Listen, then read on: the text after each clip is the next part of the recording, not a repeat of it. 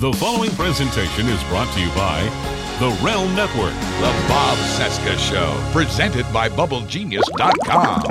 Hey folks, Bob here with this week's Bubble Genius Showcase Item of the Week.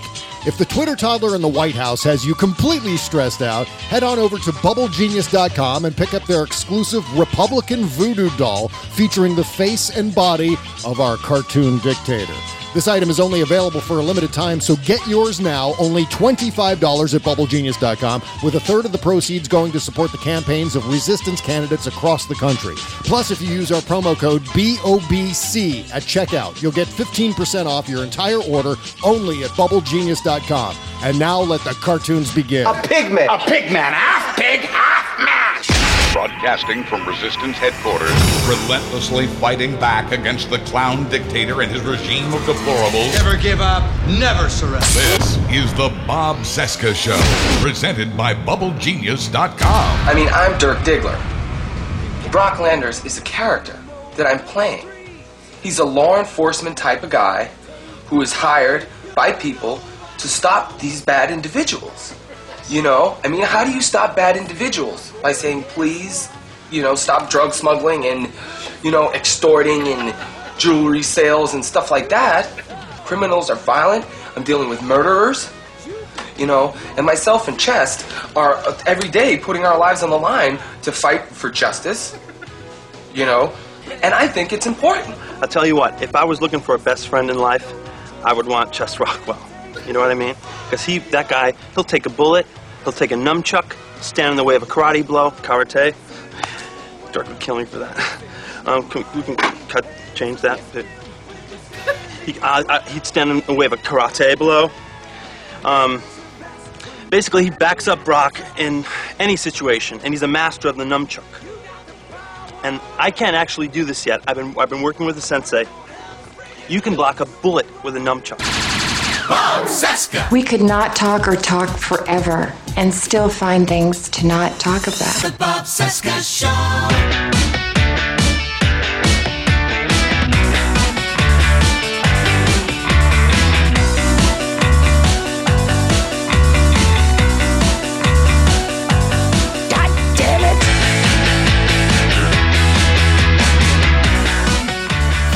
Our nation's capital, it is Tuesday, March 27, 2018. This is the Bob Cesca Show presented by BubbleGenius.com. I am Bob. Hi, how are you? Hello, Bob. Hi. We are brought to you by BubbleGenius.com. It is the best soap in the world. Also brought to you by the Bowen Law Group and attorney Charles J. Bowen. Get the best lawyer in the world over at thebowenlawgroup.com and uh, and hire him now if you need legal advice too. You can get all that there. All right, uh, lots to talk about today. Uh, Way too many things to get to. Uh, God, we've got porn stars, we've got assholes, we've got wannabe Goomba mafiosos, we've got Russians, and we've also got uh, TV's Buzz Burbank. Hi, Buzz. Hi. Well, that's uh, that's quite uh, interesting company you've placed me in. Hi, Bob. How you doing? Listen, before we begin, uh, the first thing I and everybody wants to know is uh, uh, Cesca. Uh, sounds like a, an ethnic name. Yeah. So we're going to. The first census question for you is: Are you a U.S. citizen? That's right. And the answer to that would be uh, during the current administration, no. no. You've temporarily bowed out. Yes, I'm renouncing my citizenship until uh, until Trump is impeached or resigns or something horrible happens. Way too many cheeseburgers, something like that uh, happens. you know. Wrong. Or, uh, dare to dream, right? Yeah, and we do have plenty to talk about. That's for sure. Yeah, it is Trump Crisis Day 427, 223 days until the uh, 2018 midterms. And uh, by the way, you know, before we uh, get into all of the fun political crap, uh, Uh-huh. i- if you haven't yet, get your lazy ass over to Patreon and listen to Friday's After Party with Kimberly Johnson and our favorite comic in the world, Jen Kirkman. The, Uh. the first 10 minutes alone are getting rave reviews. Just the first 10 minutes alone. And we, we believe me, I think we did the longest after party ever between the three of us. Oh, that sounds great. And uh, if you're looking for any more discussion over the hiring of John Bolton, we covered that on on Friday, which was basically just panic. Prepare for war. Right, right. We're just basing that on the uh, the reactions of really, and I'm serious when I say this, really, really serious foreign policy experts and people who have been in government for a long time. John Dean, our old friend uh, Gordon Liddy, used to be a really big fan of. Right. and uh, John Dean was saying, "We are all going to die." That was John Dean's reaction to the hiring of, of John Bolton. But you know what? There is a video going around. It's a I don't know if it's a, a GIF or just a looped video, mm-hmm. and and it's it's freaking me out. And I don't know why. I I should be laughing my ass off on this because it's but it's so weird. It's almost like some sort of bizarre nightmare dream you've had by eating too much pizza before you go to bed or something like that. and it and it looks like it's on the set of Fox and Friends. And it's John Bolton. I mean, the John uh-huh. Bolton, mustache, you know, the evil Mr. McFeely guy. You know, he's, he's on one of those spinner things. Like it's almost like a lazy Susan that you stand on and you do like twist mo- moves on them. It's like an old, like a 1970s fitness device. And Steve Doocy is standing behind John Bolton, and he's Doocy is like spinning John Bolton on this. Uh-huh. Lazy Susan, and it's the most fucked up thing I've ever seen. This is gonna haunt me in my dreams. Steve Doocy spinning John Bolton around on one of those old, those uh, let's do the twist uh, spinning things. I don't know what the hell Oh, they're called. right. Yeah, it was it wasn't some kind of exercise thing you stand on and twist. Is that Yeah. yeah? I think I I think I remember that. I don't know. If, that wasn't a Suzanne Somers thing, but I don't know. Uh, yeah, for those yeah for those who remember her, uh, John Bolton has sometimes been described as Phyllis Schlafly with a mustache. That's that's about right. That's about Yeah, exactly right. Phyllis Schlafly right. with a mustache. Yeah, Yeah, And but I- the sight of either one of those men, Steve Doocy or uh, Bolton, uh, uh, make me shudder. So. Yeah, yeah. It's just a terrible, terrible choice. And and Trump has done two things in the last three days, the last four, three, four days, that have actually pissed off many of his, his strongest supporters, like Ann Coulter. Not only did he did he sign that omnibus spending bill. Despite raving out about it right before signing it, like, "God, this is the worst thing in the world," but I'm going to sign it anyway. Uh, and it was there was that, and the fact that there wasn't anything, there was no funding in there for the wall, and and Coulter was freaking out about that. But then he goes and hires John Bolton, and every single uh, uh, isolationist among the Trumpers, because that's one of those main things: America first, right? Right, right. Uh, now they're those that grinding sound, that metallic grinding sound that you hear outside your window right now. That's all the Trumpers trying to recalibrate their tiny uh, walnut-sized brains around the idea of a liberal interventionist, a guy who's going to go and invade every place. And they just don't. Uh, they just don't understand. It doesn't compute within their cult of personality. They love Trump, but they're wondering, no, wait, wait a second here. Who is this? Who is this guy? Looks like Mr. McFeely from Mr. Rogers, but he's much more evil than Mr. McFeely. What? Oh, what- much. yeah, much more uh, than that. So uh, it'll be interesting to watch uh, as the Trumpers try to uh, to grasp uh, this idea of John Bolton in the, the Well, coming if weeks. they if they see it as couched in Trump's America First plan, I think they're likely to support him. I uh, John Bolton doesn't have a lot of trouble getting support from conservatives. Yeah. uh, I, I think uh, actually, except for a few smart people uh, that you cited at the beginning of this conversation, uh, most conservatives support John Bolton and. Uh, as, yeah, because of the same people who go, yeah, America first are are the same people who say, yeah, let's bomb them. So uh, you know that personality type matches up pretty well. Uh, so th- I think he'll continue to have support from conservatives. Yeah, he's just a terrifying, terrifying character. He is insane. And most smart people, most people who are experts in foreign policy believe that John Bolton is, in fact, insane. And one of the things that we covered on Friday's show is that John Bolton has already stymied one peace effort in North Korea that took place during, well, it was originally uh, started during the Clinton administration. And then when Bush, George W. Bush came along, he appointed John Bolton to undersecretary of yada, yada, yada, some, some undersecretary position at, at State Department. And, and John Bolton proceeded to tear apart all the progress that Bill Clinton had made toward uh, suspending the nuclear program under Kim Jong il, Kim Jong un's father. And there was an agreement, a tentative agreement in place to do that. And, and what happened was John Bolton, through his actions, through his advice to George W. Bush and so forth, ended up reversing all of that. And Kim Jong il decided to restart the, uh, the development of nuclear weapons on the Korean Peninsula. So good job, John Bolton, even before. I mean, just we're talking about 15, uh, 18 years later, and John Bolton's. Uh, uh, reputation precedes him. So, and I think Well- a, a lot of people didn't don't remember John Bolton during the Bush years, and are I just do. now see. yes, so do I. especially especially his comments about the United Nations and then being appointed as ambassador to the United Nations. That's right. It- that's that's what I remember most about John Bolton. I, I here's what the defenders of John Bolton and Trump's decision are saying. They're saying that while, while uh, the rest of us are are fearing war uh, because that's what uh, both Bolton and uh, uh, uh, the new uh, uh, Secretary of State uh, Pompeo are are both hawkish. They're both in favor of of these sorts of policies, Yep. and uh, uh, a lot of us fear them, uh, and uh, because of the increased chance of war, uh, their supporters, on the other hand, are saying. No, no, they're not really going to have a war. But Trump hiring them sends a message to North Korea that they'd better watch themselves and come around, or, or we'll turn these crazy guys loose on you. And and and the thinking is that uh, that might work. Uh, it's a gamble. It's a big, scary gamble. Uh, they could be right. They could be wrong. Uh, most of us think they're wrong.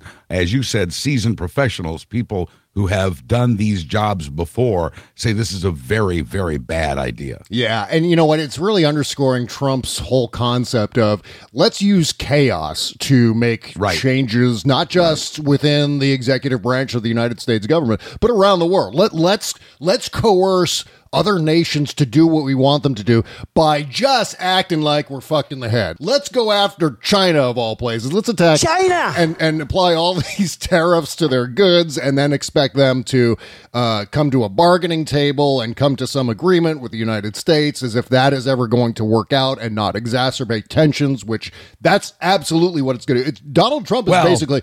I mean, don't you think? I mean, don't you think he's trying to reinvent the wheel and and to reinvent Yes. systems and processes that are in place as far as foreign policy and domestic policy go? Things, best practices is another way to put it. That Donald Trump is completely ignoring and then wondering. Why, why doesn't anyone do what I want them to do? Why isn't anything working? And then, well, it's because you're trying to reinvent the goddamn wheel and Yeah. uh, and ignoring what works. he's hoping, ignoring conventional wisdom, uh, that he can prove it r- wrong. Uh, that he thinks, and uh, again, you know, uh, it, it, it- the similarity here with the uh, threat to North Korea that we find in John Bolton and Mike Pompeo. Uh, there is a similar threat involved uh, here, uh, the- it, economically. Uh, the, the hope is that, and I think what what Trump's hope is that is is that by applying the, this sort of pressure on China and even allies like South Korea, he can get better trade deals. And I have a fear that it might work. Uh, South Korea, for example, uh, he threatened to cut off military support to uh, South Korea if they didn't renegotiate their trade deals with, with the U.S.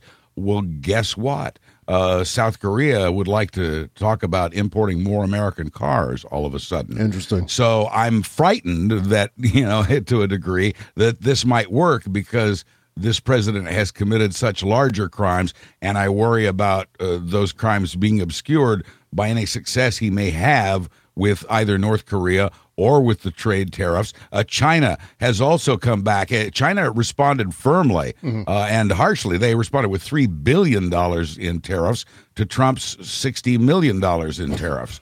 Uh, but they also, I see. I think China's playing it very smart here. Yeah. They're they're offering a carrot and threatening a stick at the same time. Yeah, well put.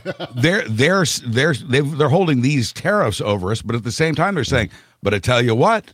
If if we import American, if we allow the import of American semiconductors, as we're considering doing, we can call this whole thing off. Oh, So interesting. yeah. there's a, there's a tremendous possibility, I guess, that Trump's tactics could succeed here, uh, and maybe uh, by hiring these crazy guys to threaten North Korea with. Uh, what if that works? I mean, I don't think it will. I don't want it to. Uh, but then you look at uh, surveys, popularity surveys of President Trump.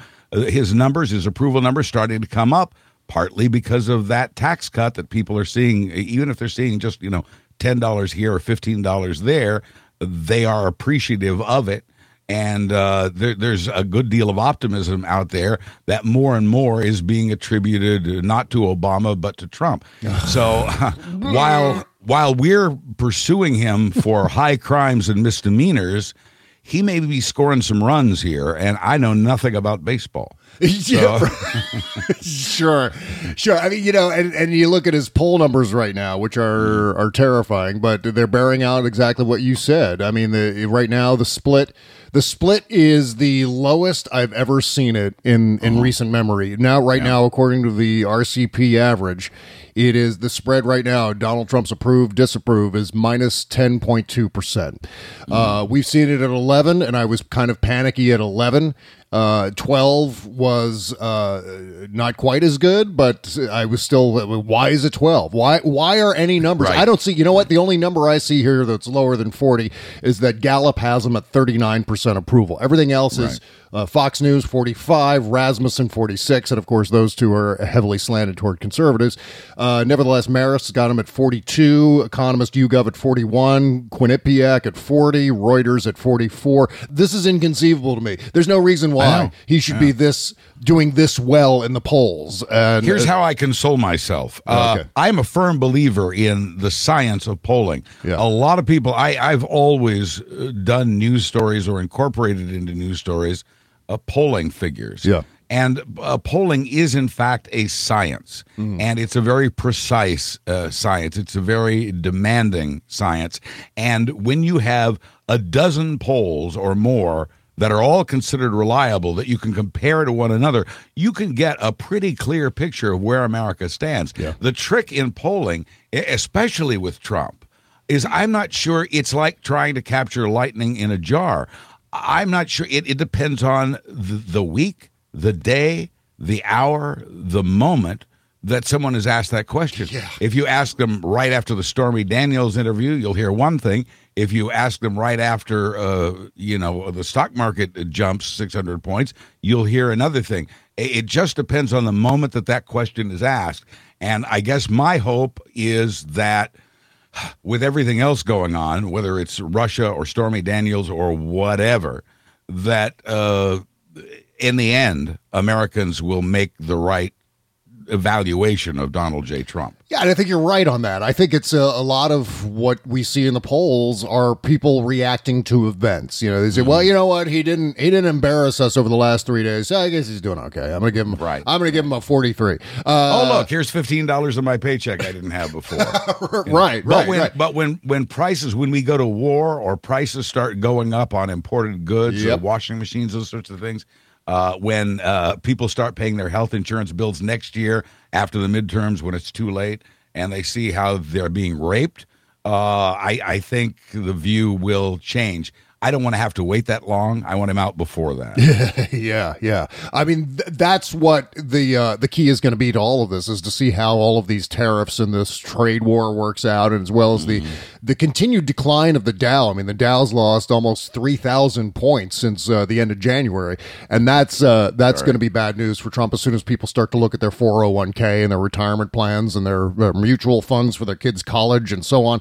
It's not just Wall Street that it gets uh, negatively impacted when the stock market tanks. It's also Main Street too. When you talk about uh, the further yeah. and further links between uh, people's fortunes and or people's personal fortunes at the main at the Main Street level, at the average middle class level, start or to get impacted. prayer, or their prayers for a reasonably comfortable retirement. yeah, absolutely. Uh, you know, not never mind wealth. Uh, some people just want to be able to get by at a certain point in their lives and not have to work too much. I, uh, but right. you know, but but I, you know, I, the people will uh, see these things. I'm just afraid it's going to take time, and I worry that if uh, uh, the the House and Senate flip uh, this year uh, and the economy begins to go south, then the Democrats will take the rap for the economy going bad, even though it was set up by Trump. Okay, so uh, there are three main things that I really want to get, dig into during today's show. We're going to talk about uh, the March for Our Lives a little bit here. I want to talk about uh, the Stormy Daniels interview. Obviously, Please. there's lots to recap with regard to that, and and the the uh, Trump Russia thing that we want to get to is. What the hell is Donald Trump going to do about his legal representation? Because uh, because John Dowd, who we, we've decided to refer to as Pigman, a Pigman. A pigman. a pig, half man. If you really take a close look at John Dowd, he totally Oh, yeah. looks like a pig man. The human animal hybrid that Kramer warned us about in that episode of Seinfeld. He is. Yeah, so we're going to talk about that too. But let's dig into uh, the March for Our Lives uh, march on uh, on Saturday, which was just one of the most inspiring events that I've seen in recent memory. I, as far as I'm concerned, one of these days, and and in a not too distant future. We're going to be voting for Emma Gonzalez for something. She, we're talking Yeah. about Senator Gonzalez, at least Congressperson That's- Gonzalez. That seems inevitable, and we can certainly use uh, more articulate, uh, passionate people in government than we've been seeing. Yeah. and and that's true for some of the other young people from not only Stoneman Douglas but from around the country. Uh, this was a powerful, powerful, undeniable demonstration uh, of America, and it wasn't just kids who were out there. Yeah. It was adults, their parents, their teachers, and people who just uh, are fed up with the lack of action from Washington anytime there's another mass murder. Yeah. And to me, you know, the thing that I kept going back to along those lines, Buzz, uh, with regard to the split between adults and, and kids, I felt like this was something that underscored a failure uh, by adults.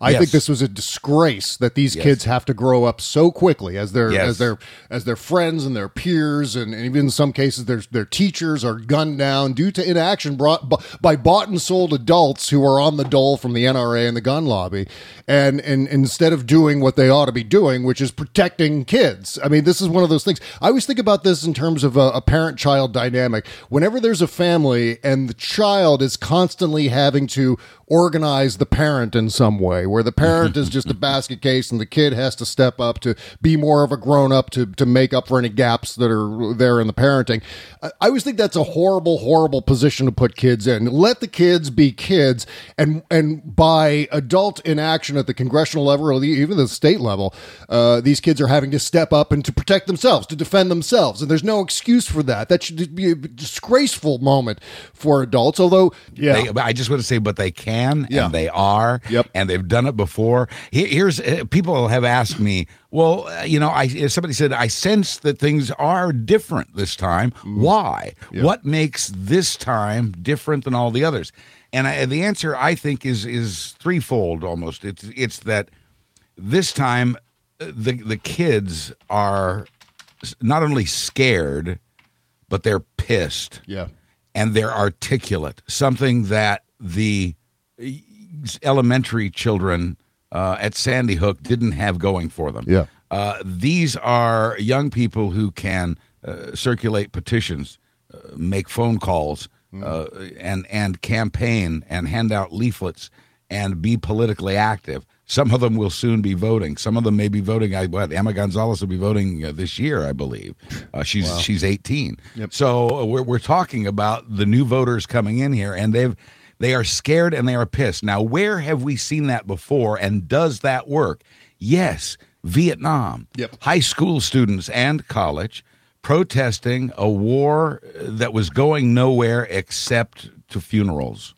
And uh, because they were scared, and because they were pissed, and because they were articulate, though not as much so as these young people, yeah uh, because they were scared and pissed and articulate, they got it done. Demonstrations had a lot, if not almost everything to do with the ending of that unjust war. And it can have a lot, if almost everything, to do with the dramatic curtailing of gun violence in this country. Absolutely, and you know what else? Uh, here we are. What was this, the date of the shooting at uh, Marjory Stoneman Douglas High School? It was it February Uh, Valentine's Day, February 14th. Yeah, February 14th. So now we're almost a month and a half beyond that, and we're Right. still talking about it. And that is absolutely a positive development. That's Yes. why this is different than every other time that we've witnessed one of these mass shootings, whether it's in a school or in Las Vegas or at the Naval Yard or wherever.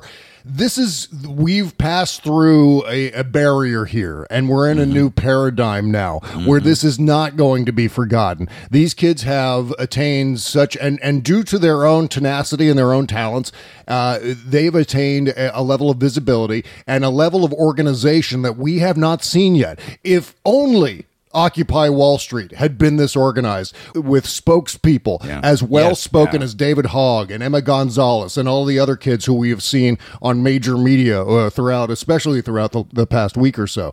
Um, you know, I, I say this with the utmost respect. They're clever little bastards because because and here's and here's why. I love this thing they're doing with the uh, town hall meetings in every voting district in the country. They have invited uh, the elected lawmakers for those districts to uh, take part in a scheduled upcoming national town hall meeting, an individual town hall meetings scheduled to take place on the same day. And oh, but wait, there's more. And this is where they're really clever. They're saying if our locally elected lawmaker doesn't show up, we'll have his opponent in the midterms there in his place. Oh, outstanding! I see. I, that's it. I mean, they're going to try to get. I mean, all why didn't we? Why didn't we think of that? I know. I mean, every single. I mean, basically, they're calling out every single one of the 435 Right. uh, members Right. of the House of Representatives to turn up to one of these town halls, and Right. and if they do, in some cases, they're screwed, and if they don't, in many cases, they're screwed. So this is they have basically checkmated the House of Representatives. That is uh-huh. out fucking standing, and, and again, it? I mean, so smart. I Yeah, don't know where yeah. they got that and why we didn't think of it first. But oh man, am I going to enjoy this? Yeah, and every single one of them, they've got to get video. They've got to get these things Oh, they will. televised. They Holy shit! They all have the phones. So on the opposite end of uh, smart, we have Tomi Lahren from Fox News Channel, who brings us the dumbest tweet of the uh, the, the March for Our Lives of, of the entire weekend. This was the dumbest, fu- and maybe the dumbest tweet she has ever tweeted out. And she tweets out a lot of dumb tweets, and I, I've made it sort of a hobby for myself to to just go after Tomi Lahren and come up with different nicknames for her. I, the other day I called her Veruca. The other the day before that I referred to her as uh, Kitty Carryall. Just something uh, because she's such a troll, you know, and trolls beget trolls, and and. Good Lord, I love trolling to Tomi Lahren. So she said here uh, during the march, she said, simply being anti NRA is not a solution. March for something, not just against everything. And as everyone seemed to tweet back at her, it was literally called the March for, For. Our Lives. What an idiot. Yeah. Poor Tomi. Idiot. And listen, and listen. This is a this is a, a, a an argumentative weapon for everyone listening. Uh, the only what is it now? The number is seventy eight percent of the U.S. population, Yeah. or is it eighty seven? I tend to get numbers transposed. Around eighty percent of the U.S. population doesn't own guns. yeah. To own a gun is out of the norm. Mm-hmm.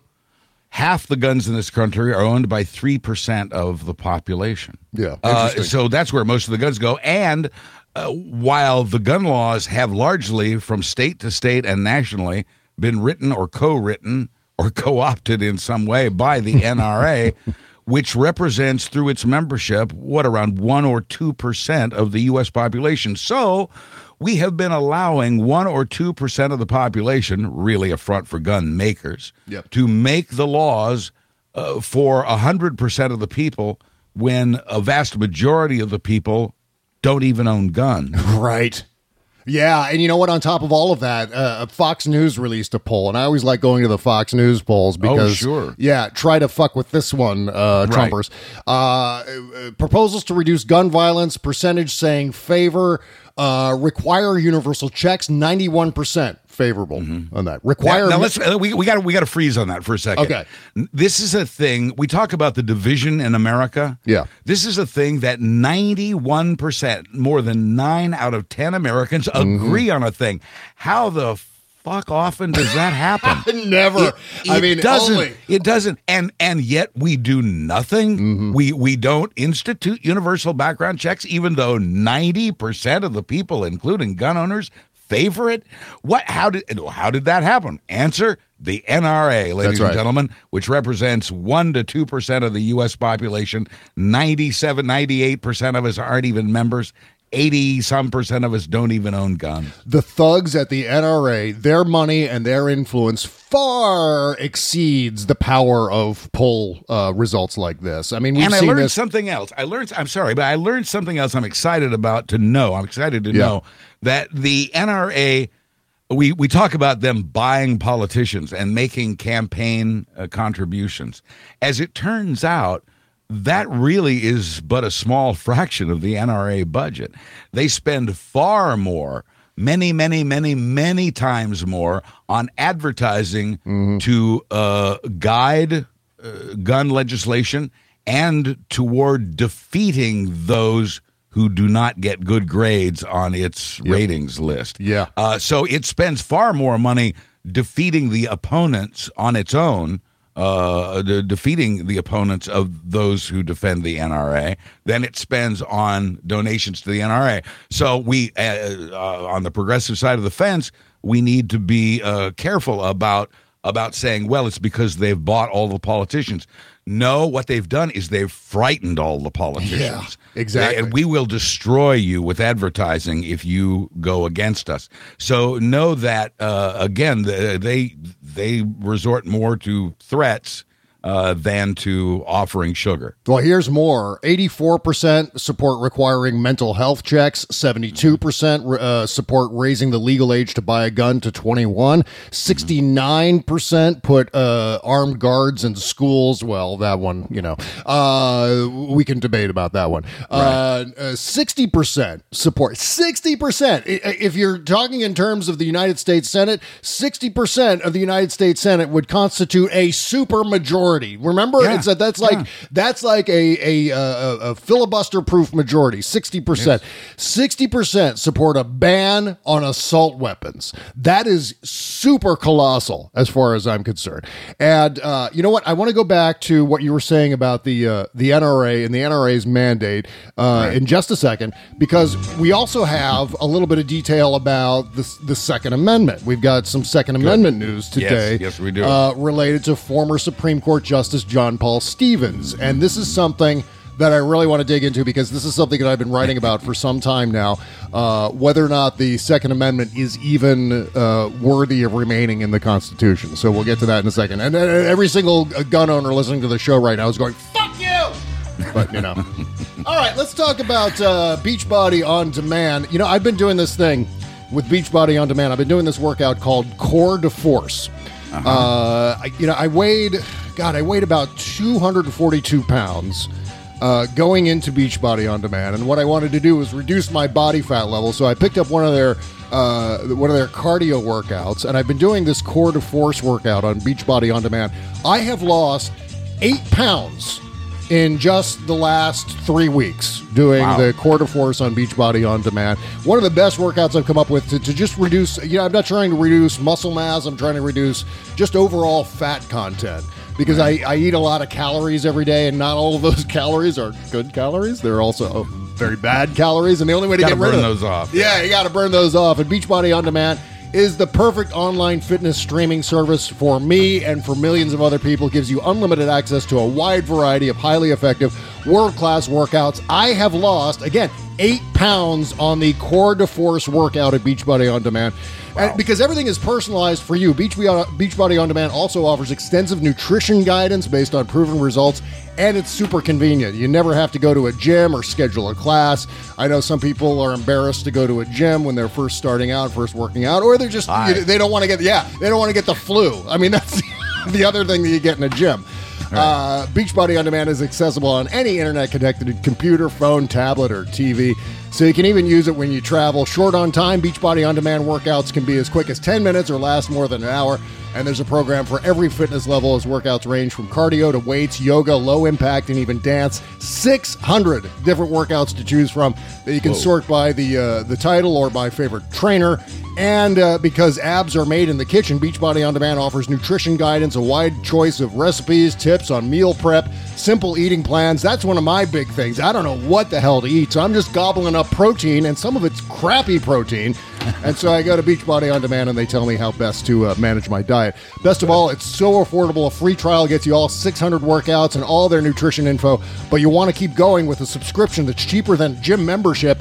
At least give it a free trial but you have to text the code BOBC to 303030. Again, text the code BOBC on your phone to 3030 or 303030. No spaces, just BOBC to 303030 to get Beachbody on demand. Go do it right now. The Bob Cesca Show.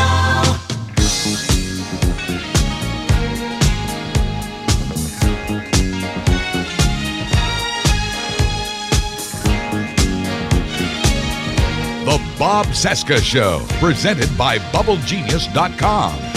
Thank you, Buzz, and hi, Buzz. uh, oh, by the way, when you're not working out, make sure to go to Amazon.com through our Amazon link at BobCesca.com. It's the all caps Amazon link just beneath the logo at BobCesca.com. It takes you right to the front page of Amazon. You go shopping as usual, but we get a small fee uh, based on some of the things that you purchase. So you know what to do. Go shopping right now. Thank you. Okay. I'm always tempted to say the bad thing, and I Yeah. got, to get the bad thing out of my head. Okay. Uh, all right. Second Amendment here. Uh, you know, I've written a few times about the idea of repealing the Second Amendment, going all the way back to, I think it was September ish of 20, 2015. Oh, no, actually, it was December of 2015. I wrote something about uh, repealing the Second Amendment. I mean, again, there are certain parts of the, the Constitution that have been repealed over the years. I mean, it's, it's yes. a, uh, you know, unless, unless you listen to Newt Gingrich and you think it's and you're, you're a strict constructionist that you believe the Constitution should remain the same and it should be interpreted as it was originally written, uh, or you're someone like me who thinks that it's a a living document that can be revised over the years based on cultural uh, elements, uh, th- things that are, are developed as far as technology goes. You know, like AR-15s and that maybe AR-15s weren't necessarily what the uh, the framers of the Constitution had in mind when they ratified that amendment. Not at all. You know, there were muskets, single shot guns that uh, took a while to load each shot.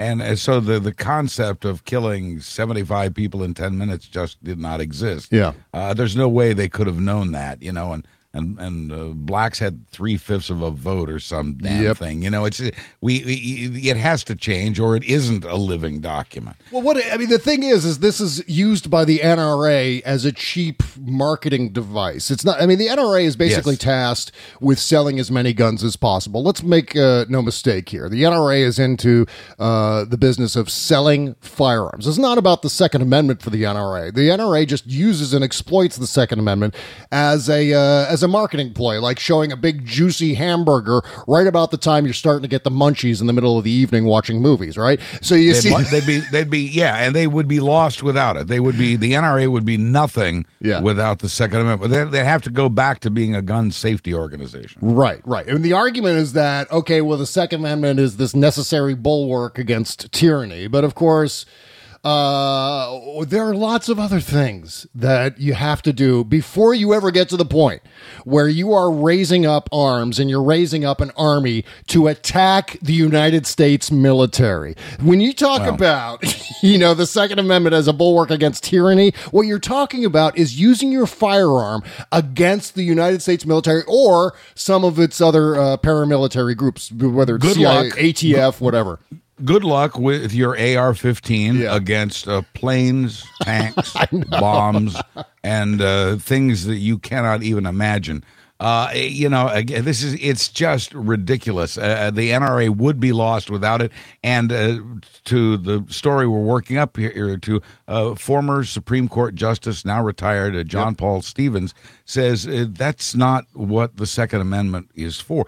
It's he said it was for states back in the day to protect themselves against a federal army, not so much individuals. Individuals were allowed to possess guns in defending that state, their state, against uh, a federal government that uh, perhaps has turned on them in a military fashion. Yeah. Uh, that hasn't happened. It isn't going to happen because even a state doesn't have the resources to fight the U.S. military. So uh, it's just completely outdated. Yeah. And and and uh, we we treat it uh, this uh, so-called right to bear arms as uh, as as something inalienable. Yeah. Uh, we we do not have a right to drive a car without a license. I do not have a right uh, to own a cat where I live without a license. but forty two percent of American gun owners have at least one unregistered gun. And basically, this, I mean, for them, in a lot of ways, let's let's call this what it is, Buzz. A lot of these guys who are so militant about preserving their right to own as many firearms of any variety that they possibly can imagine. This is about protecting a hobby. I mean, this is Yeah. basically like saying, "Hey, you know what? I need a constitutional amendment to protect my right to buy comic books or to protect mm. my right to collect stamps." You know, this is like th- th- what they're doing is they're basically fetishizing a piece of hardware that is designed for no other purpose than to destroy living tissue. Whether certainly more certainly more than a yeah certainly more than a stamp collector Yeah. uh, which perhaps you could at best call being a philatelist Uh, you could at best call that uh, a passion that would be even that would be stretching it a Yeah. bit uh, in gun owners, you see what has always struck me Mm. as an almost sexual attraction. I, I think that has a lot to do with it. I think it has a lot to do with being an extension of uh, max Yeah. masculinity. I think there's a lot to be said about uh, the idea that's getting tossed around a lot recently, which is uh, what's known as toxic masculinity, where it becomes to the point where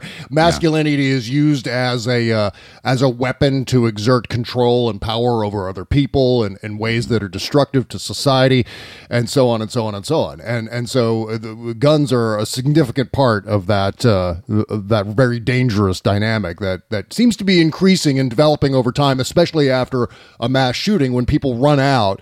A lot of these gun fetishists run out and they buy more firearms in the wake of something like Sandy Hook or Parkland or wherever, any of the number of uh, of uh, shootings that have happened over the years. And uh, and so John Paul Stevens is basically saying, "Hey, look, this is uh, the the NRA." He said here is a, a, a propaganda weapon of immense power overturning that decision, uh, the second, the, the ratification of the Second Amendment via constitutional amendment to get rid of it would be simple and would do more to weaken the NRA's ability to stymie legislative debate and to block constructive gun control legislation than any other available option. And I'm not necessarily saying. Because on one hand, I, I do believe, I do agree with uh, former Justice Stevens when he talks about uh, repealing the Second Amendment. On the other hand, I do also acknowledge the idea that that would be a very, very difficult thing to do, even with yeah. the It is- amount of it is- support. sadly, I mean, the first thing we all have to reconcile is it isn't going to happen, at least Yeah. not anytime soon. As much as many of us might favor that, uh, eh, you know, I eh, it, it isn't, and and I, and I think Stevens knows this, but bless him for saying it. Yeah. It, it, it for so long, people were even afraid to bring it up. How many Democratic candidates have you heard say, "Oh, I support the Second Amendment," even w- as they're proposing a gun? You shouldn't have to. to Put up that defense. Yeah. you, you should be able to just call for common sense gun laws the same way we apply or try to apply similar rules to other things. Yeah, like free speech. You know, for example, going back to our collection uh, metaphor, you know, it's like I, I can collect pornography,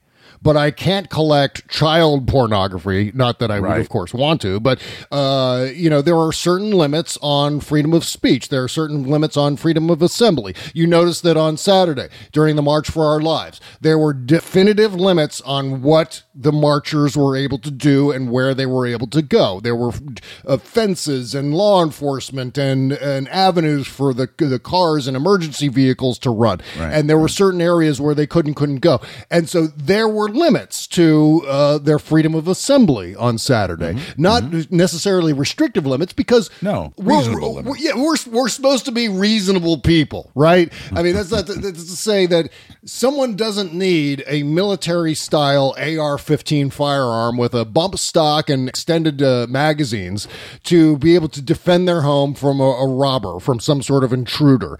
You don't need that firearm. You don't need that firearm to shoot yet- deer or anything else like that. And yet, it's currently America's most popular gun. It's the number one seller. Everybody's got to have one. Uh, what you don't have yours yet? I mean, eh, this is the sort of thing that we're we're seeing out there. Yeah. Uh, the gun owners and and uh, uh, so-called defenders of the Second Amendment have proven themselves hysterical. Yeah. Uh, perfect example. Obama gets elected for the first term. Everybody runs out and buys guns because they're convinced they're convinced that Obama's going to take away their guns. Yeah. Four years go by.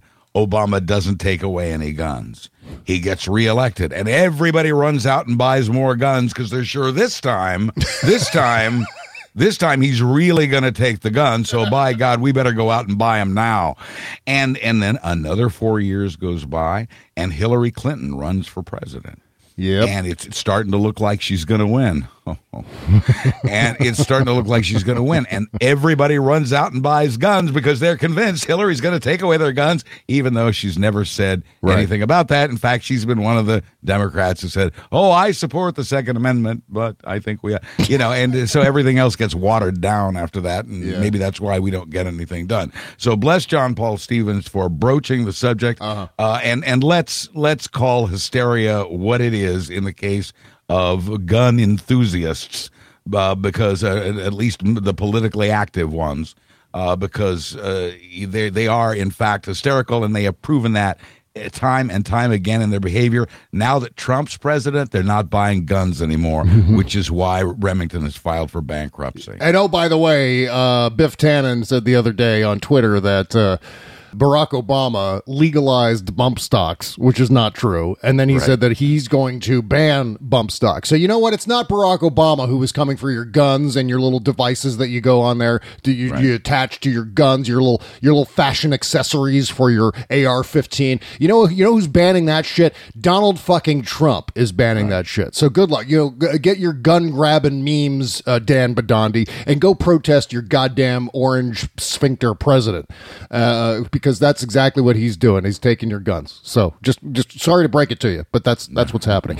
Uh, okay, so um, the other thing that's driving me nuts, uh, t- tangentially to all of this, is that once again the uh, Trumpers are targeting the kids. They're attacking David Hogg. Uh, the the biggest irony that I saw, or the most ironic tweet that I saw over the weekend, was from this uh, this Trumper pundit named Bill Mitchell, who was comparing David Hogg to Hitler Youth. Mm-hmm. I Which, saw that. yeah, I mean, the great irony there is that Bill Mitchell's own people are filled with Nazis and, and Hitler uh, disciples and so forth. Nobody had any trouble with their march on the conservative side. Yeah. Well, you know what? They better get used to these kids because I don't think David Hogg and especially Emma Gonzalez are going anywhere anytime Well, they're insulting the kids because they're scared, and they're rightly scared because these kids are good. Uh, witness uh, C above paragraph about the upcoming town hall meeting. yeah. Uh, th- There's there's reason for these folks to be scared, and this is how we've seen it in Trump. This is how people behave when they're frightened. Well, this is also what the Republicans have kind of always done. And I've written many articles about Oh, this. In fact, I could just like republish the same article over and over again because it is p- perennially accurate.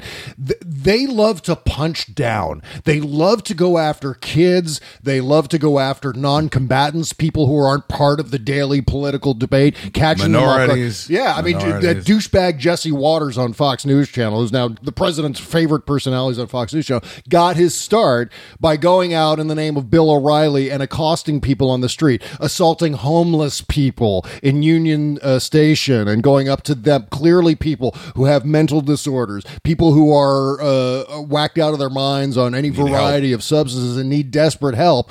And, and he goes around and makes fun of them for a living. And this is what the Fox News Channel people do. This is what Republicans have done. This goes back to, uh, God damn it, Michelle Malkin, for God's sake. Remember, she was stalking that guy, that kid, Graeme Frost, who dared to appear in a commercial with his parents in support of the S chip program during the Bush administration years. She went out and started to like like dox them and and and sit outside their house to make sure that they weren't you know, receiving any money from Democrat Democratic operatives who were you know it's just like insane what these people. Glenn Beck once outed a, an Islamic school in Northern Virginia for for having the audacity to apply for a uh, building permit to expand their cafeteria or something like that. This is what they do. They attack kids. That kid who showed up at the signing of uh, the Affordable Care Act, who stood right next to Barack Obama as Barack Obama signed the Affordable Care Act. That kid was attacked. Any, Sure. You go back uh, 10, 12 years and find examples of Republicans attacking children and non combatants. and so this isn't a surprise at all. The conservatives are always right about these things. For example, like you know those eight hundred thousand people out there on the mall uh, Saturday and Sunday. Those were all actors. Yeah, right. They're all crisis you actors. call you call Central Casting and you say uh, send me eight hundred thousand people, and they and they show up. It's just that simple. Anybody anybody can see that. That's right. That's right. And Central Casting goes, what eight? What eight hundred? You mean eight hundred? You don't mean eight, yes, eight hundred thousand. Yeah. Oh my God! So and then uh, and finally, a Pennsylvania school district has exactly the wrong idea about how to combat gun violence. A Pennsylvania sure. school district has decided to arm teachers and students with rocks. Yeah. So the kids are going to use the teachers and the kids are going to use rocks to repel would-be shooters with bump stocks and extended magazines and all of it. Every classroom in the district about 90 miles northwest of Philadelphia has a 5-gallon bucket of river stones, said Blue ah. Mountain School District Superintendent David Helsel. We always strive to find new ways to keep our students safe, Helsel told the Associated Press in a telephone interview. And and so now they're going to they're to fight off a shooter with with rocks. As I like to say, what could possibly go wrong? Absolutely. Okay, so uh speaking of things that could go horribly wrong, let's talk about the Stormy Daniels uh Oh, yeah, interview yeah. here for a I, second. I, I, I've been excited to talk about this because I have a lot to say. Let's dive in. Okay, you know what? Let's. You know, I want to get the last commercial break out of the way. We'll do the last commercial break. Come back and talk about Stormy Daniels uh, right after these words. Ouch! My ass hurts. What? I said my ass hurts. Huh? Oh, geez, someone thought I was a chocolate bunny and took a huge bite out of my ass, and it hurts. I I can barely hear ya. Someone took a bite out of my ears. Man, I know we look like chocolate, we smell like chocolate, but people can't eat us. We're soap. Want to fill your Easter basket with fabulous treats that aren't loaded with sugar? Check out all the Easter soap goodies from Bubble Genius, like our Here Comes Peter Chocolate Tail soap, also available in pre chumped My Ass Hurts gift baskets. What did she just say? Vegan and bunny friendly bath and body from bubblegenius.com. Bob Cesca.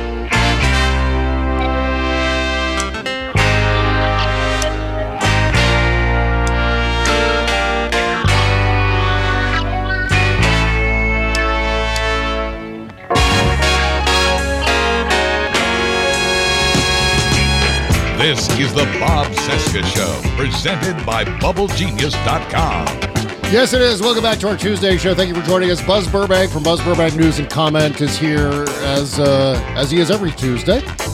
Uh, okay, let's talk about uh, Stormy Daniels and her two friends. Uh, yes. those, her blouse was hanging on for dear life uh, throughout that interview. Uh, So we're 22 million viewers. Yes, absolutely. 22 million viewers, bigger than Trump's ratings, the highest ratings for 60 Minutes in 10 years, and it almost didn't happen. I think half of the United States was on Twitter Sunday night at about 7 p.m. Eastern Time going, What the fuck is happening? What? Bet, fuck you, basketball! fuck you, basketball! Well, well, first of all, let me say, as a native of Kansas and uh, as one who's married to a KU alumnus, uh, I, uh, I, I, I rock chalk Jayhawk. I'm, I'm glad they won. And if you didn't see, I don't watch. I'm, I, I Bob, I'm totally with you on sports. Uh, yeah. I don't follow them. I don't watch them. No. I have nothing to do with them. I, of course, tuned in for the Stormy Daniels thing and was suddenly captivated by the final moments of this basketball game. Uh, which was a nail biter, and uh, it couldn't have been more dramatic or exciting. Yeah. If you were going to tune into any sporting event at any time, that was the game and the moment to tune in. Uh, it, it was an interesting problem for CBS because they had already published an interview, uh, the the transcript of uh, the Anderson Cooper interview. Uh, uh, with they'd already sent it to all the major media outlets, Yeah. including the New York Times and CNN.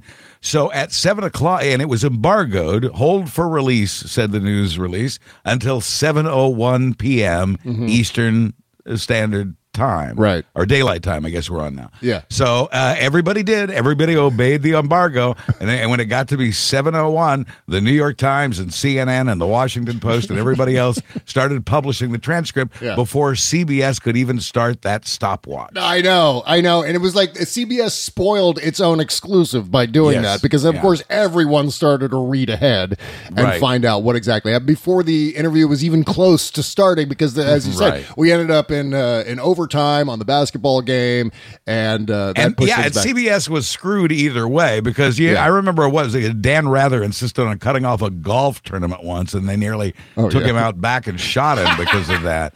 Uh, eh, eh, so the networks are very touchy about this. They were going to be damned if they cut off that basketball game, especially considering the way it ended, Yeah. and they were going to be damned uh, if if they uh, didn't. Uh, you know, they were going to be damned for delaying the uh, Stormy Daniels interview. So, yeah, they were going to get criticized either way. They put themselves into a no-win situation. Yeah, yeah. Well, you, what they should have done is they should have made an announcement sometime beforehand to say, "Hey, you know what? We're eventually going to uh, delay It is- sixty minutes by a few minutes because of this uh, because of this basketball game." It was certainly confusing to CBS, Yeah. but it, and confusing to the viewers. Uh, DVRs don't know about these last-minute changes, Right. and so you, uh, if you know, you would record the interview and then realize you're missing the last part of 60 minutes, or you know, it was if for some people it meant seeing or not seeing the thing. But 22 million did watch, and a CNN poll afterwards said 63 percent of uh, the viewers of the Karen McDougal and Stormy Daniels interviews believed the women. Yep. While only 21% believed Trump. Uh, so, uh, you know, I, I think it was a win. Certainly her uh, shocking revelation that her life had been threatened in the context of her baby daughter Yeah. uh, was seen by 22 million people. And again, uh, nearly two thirds of Americans believed Stormy Daniels on this. So uh, I've heard many people, Bob, uh, moderates, uh, liberals, saying, "Oh, this was a nothing interview. This was meh. This was blah. There was nothing here." Uh, you know, I, I, what do you? If they, they threatened her life in the context of her baby daughter. What does it take to impress people these days? Yeah. Uh, I wa- I was surprised to hear moderates and liberals saying, eh, there was nothing to it. Well, okay, from an entertainment value, maybe it wasn't as entertaining as Stranger Things or Game of Thrones or whatever you happen to like. Maybe from an entertainment value, it wasn't that strong. But uh, significant things happened uh, in and around that interview. And because of that interview, and I just, it makes me unhappy to see it written off by so many people as I believe that it is. Yeah, it was stupid because I mean I think most of the people who who tuned in 60 minutes on Sunday night hadn't really t- talked about it or you know because most of us and this happens a lot on Twitter most of us are following politics with our face pressed right up against our computer screen and we're on top of it 24/7 most people aren't doing that. And so i think to a certain degree if if for those of us who have followed this every second of every day and we've we've seen every news development appear and disappear uh, for those of us we were all in the know in terms of generally speaking what was going on with Stormy Daniels and Donald Trump and Michael Cohen. Uh, most people don't. So you have to put it in that perspective. I think a lot of people learned some new things about Stormy Daniels, not only in terms of her character, but also her story. And, and how can you not believe what she had to say, especially knowing that stupid goddamn uh that wannabe mafioso goomba Michael Cohen Says who? that guy he's already admitted it. He's already accidentally confessed that he gave Stormy Daniels $130,000 in order to protect Donald Trump and Donald Trump's family. This is a, proven empirical fact so and a lot of a lot of people who were not entertained by the Stormy Daniels interview are not remembering that uh, this is evidence in a case of uh, an illegal, uh, what appears certainly very much to be Yeah. an illegal campaign contribution, and that is significant in terms of this presidency. I saw a Republican women uh, reacting in a sort of a little TV focus group Yeah. uh, to the Stormy Daniels interview. One of them saying, "This you're just trying to impeach my president." Well, yeah, but uh, you know, I, I I would also ask that woman had I the opportunity, and if this were Obama, where would we be? right right yeah You I mean, there's uh, uh, it's just outrageous. And again, attacking Stormy Daniels uh, from uh, the right. Uh, did uh, the, the endless uh, tweets about how dilated her pupils were, and yes, they are. Well, I've done some research in this, and as it turns out, there are about thirteen different causes. For dilated pupils, three of them have to do with drug abuse: uh, Yeah. cocaine, LSD, and I don't remember the other one, amphetamines, I think. Uh-huh. Uh, I don't think she was on acid. Uh, she wasn't, although she was far more lucid than Betsy DeVos in that same time period. I, I did not see any sign that she was hyper lucid, as you might be on cocaine. Uh, so that leaves 10 other possibilities. Five of those are uh, health or medicine related. Uh, antihistamines, decongestants, antidepressants are among the 10 items on the medical side that Yeah. can cause dilated pupils. On the psychological side, anything from thinking hard to sexual arousal can dilate the pupils. Now, you know, pick the one there are, and there are three others that don't come to mind, but there are five uh, psychological, five uh, medical slash physical, and three drug abuse related possible causes for dilated pupils. Uh, instead of and and this again, this happens. Uh, Did you notice his tie wasn't? You know, and they did that with Kennedy when when the young Kennedy spoke recently. Uh, you know, they did you notice his tie was he just didn't wasn't you know wasn't smooth. Uh, yeah.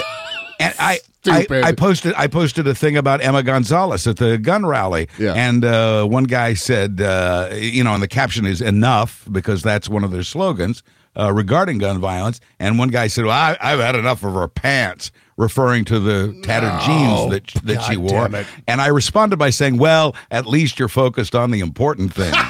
Yeah, yeah, well said. Yeah. And you know what? I, I, the first thing I thought of when I saw her eyes, Lifeless eyes, black eyes like a doll's eyes. Maybe she's wearing contacts. Maybe she's wearing uh, sort, sort of funky uh, colored contact lenses that make her I eyes just thought, look sure. really, uh, really dark, like shark eyes. Yeah, something like that. Maybe something uh, along those lines. Something fashionable. Maybe that I, was I the think idea. we should have. I think we should have Betsy DeVos drug tested based on her performance. Yeah, how about 60 that? And you know what? It shouldn't matter. I mean, for God's sake, she's an adult film star, and if and if she's if she's got some sort of uh, uh, prescription medication that she's on, it you know what? That's all her goddamn business. You can't you know you can't peer into someone's uh, life and and whatever their uh, their pharmaceutical habits are if you're st- at the same time screaming about individual liberty with firearms. For Her F's sake. last words in that edited interview, as presented by Yeah. CBS, uh, in an answer to Cooper's question, uh, "What would you say to Donald Trump, who watches this program?" I don't think he was watching that night. Yeah. But uh, she he asked what uh, she would say to him, and she, she answered by saying, "He knows that I'm telling the truth." Mm-hmm. And in a survey that followed, 63% of Americans believe her and Karen McDougal, Yeah. and only 21% believe the President of the United States of America. Well, that, and that's the other thing. That's the other thing I kept thinking about in the uh, eternal argument of he said versus she said. Uh, who are you going to believe? This guy who's a serial liar and his uh, his thug of an attorney, Michael Cohen. Says who? Who are you going to believe? Those two guys or Stormy Daniels? Well, as far as the roster of lies that each person has told throughout their uh, public life, I think the roster of lies for Donald Trump is in the thousands, if not tens of thousands. Stormy Daniels just worked her way through maybe some uh, some documents that she shouldn't have signed and some some denials that she shouldn't have made. But at this point, she, as far as I can tell, is telling the truth. And if you base it on what Michael Cohen has said, obviously she's telling the truth. But even beyond whether or not she's telling the truth or lying, even if she is lying, and there is a narrow chance that she is, it, mm-hmm. to me, it does not matter because this is about, to a certain degree, and if you look at the actions of her attorney and some of the things her attorney has said publicly in the 60 Minutes interview or elsewhere in other interviews, this is about antagonizing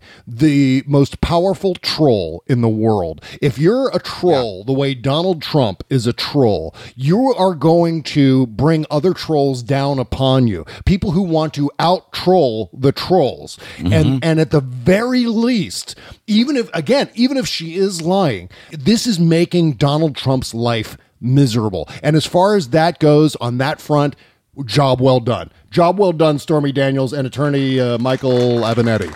Because this was cl- this was clearly a win for them. Yeah. Uh, you know, and I posted an update yesterday about uh, her countersuit, which now includes uh, Trump attorney Michael Cohen accusing him of defamation Oh, yeah. of character. I, I haven't seen. I've looked. I haven't seen a dollar amount.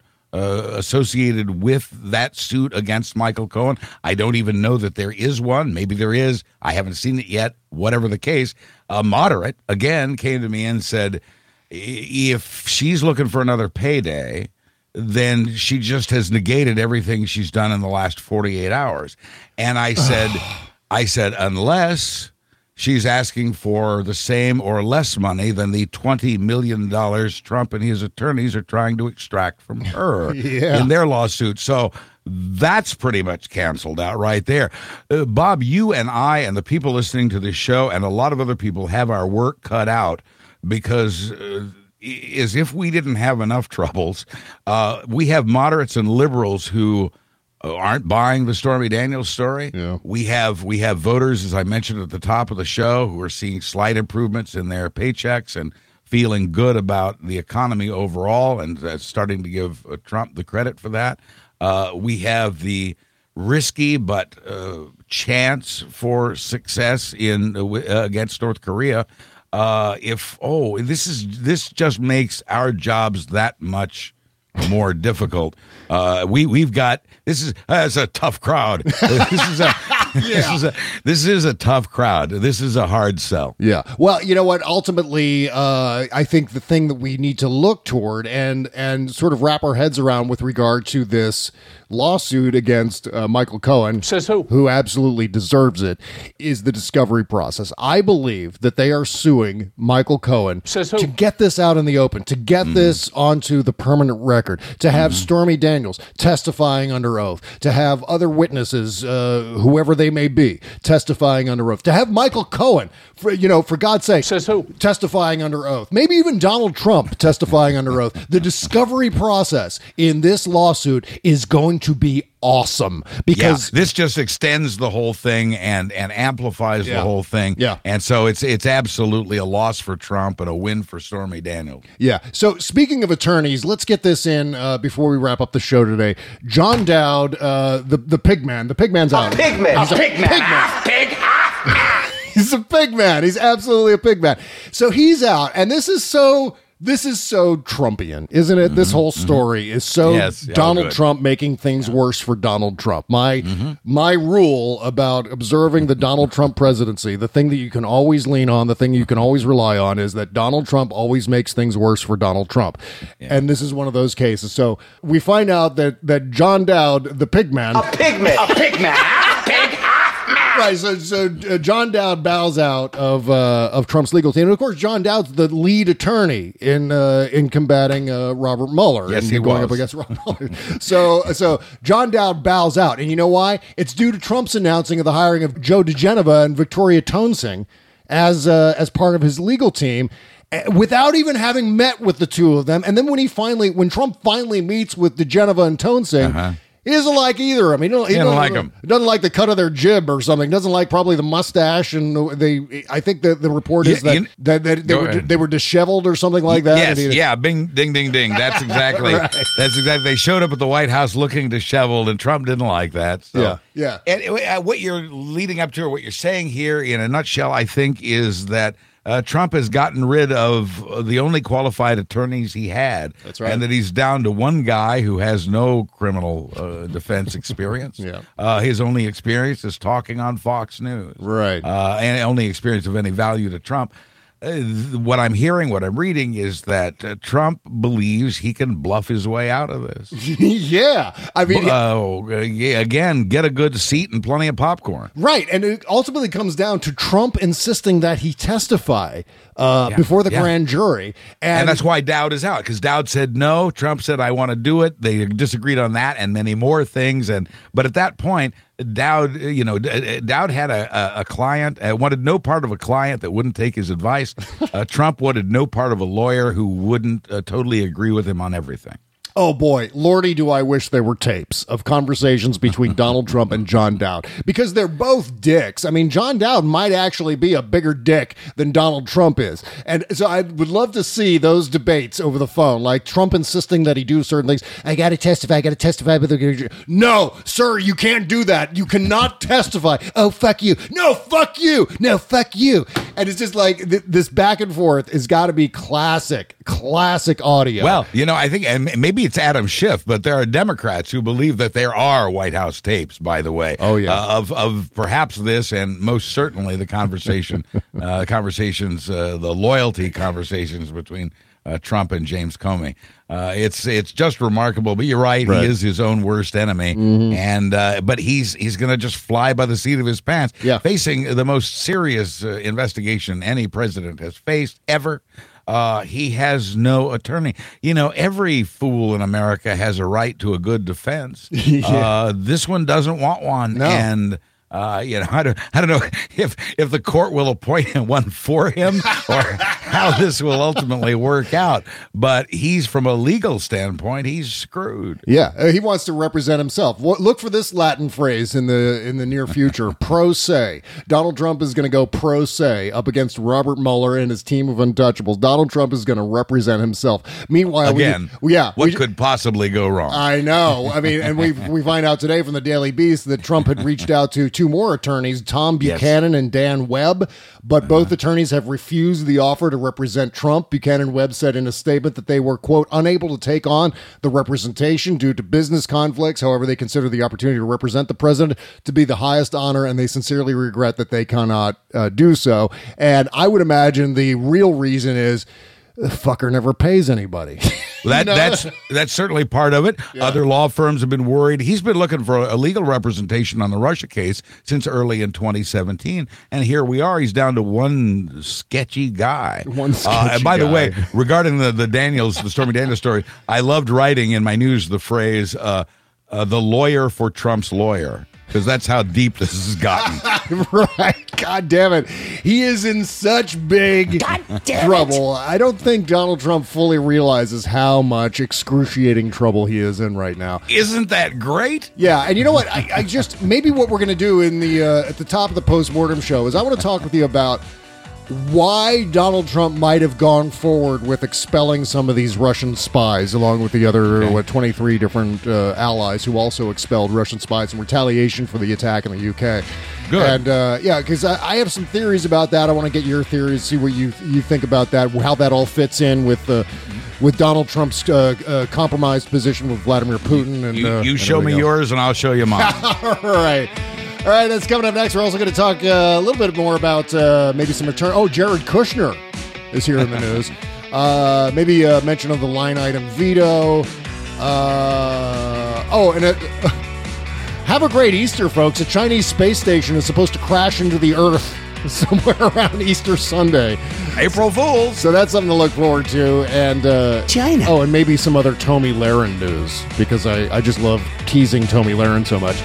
That's coming up next to the postmortem show. Go and sign up at Patreon, our Patreon page. Click the all caps Patreon link at BobCesca.com and go sign up for our bonus content. Why don't you? All right, some uh, some plugs here at the end of the show. Buzz Burbank, of course, can be found at buzzburbank.com and realmnetwork.com. That's Buzz Burbank News and Comment. You can also hear it on Stitcher, uh, iTunes, SoundCloud, etc., etc., etc. Uh, Jackie Schechter's at investigaterussia.org. Stephanie Miller Show at stephaniemiller.com. Kimberly Johnson's podcast is at patreon.com slash startmeup. You can also follow Kimberly at, at author Kimberly. And I have it under good authority that she is starting her next book. Wow.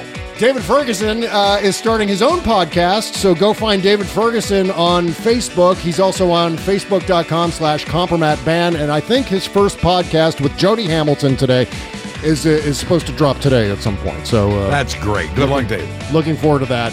And uh, so much more. Uh, Postmortem show's coming up next. Stay tuned. We'll see you over there, folks. Bye bye.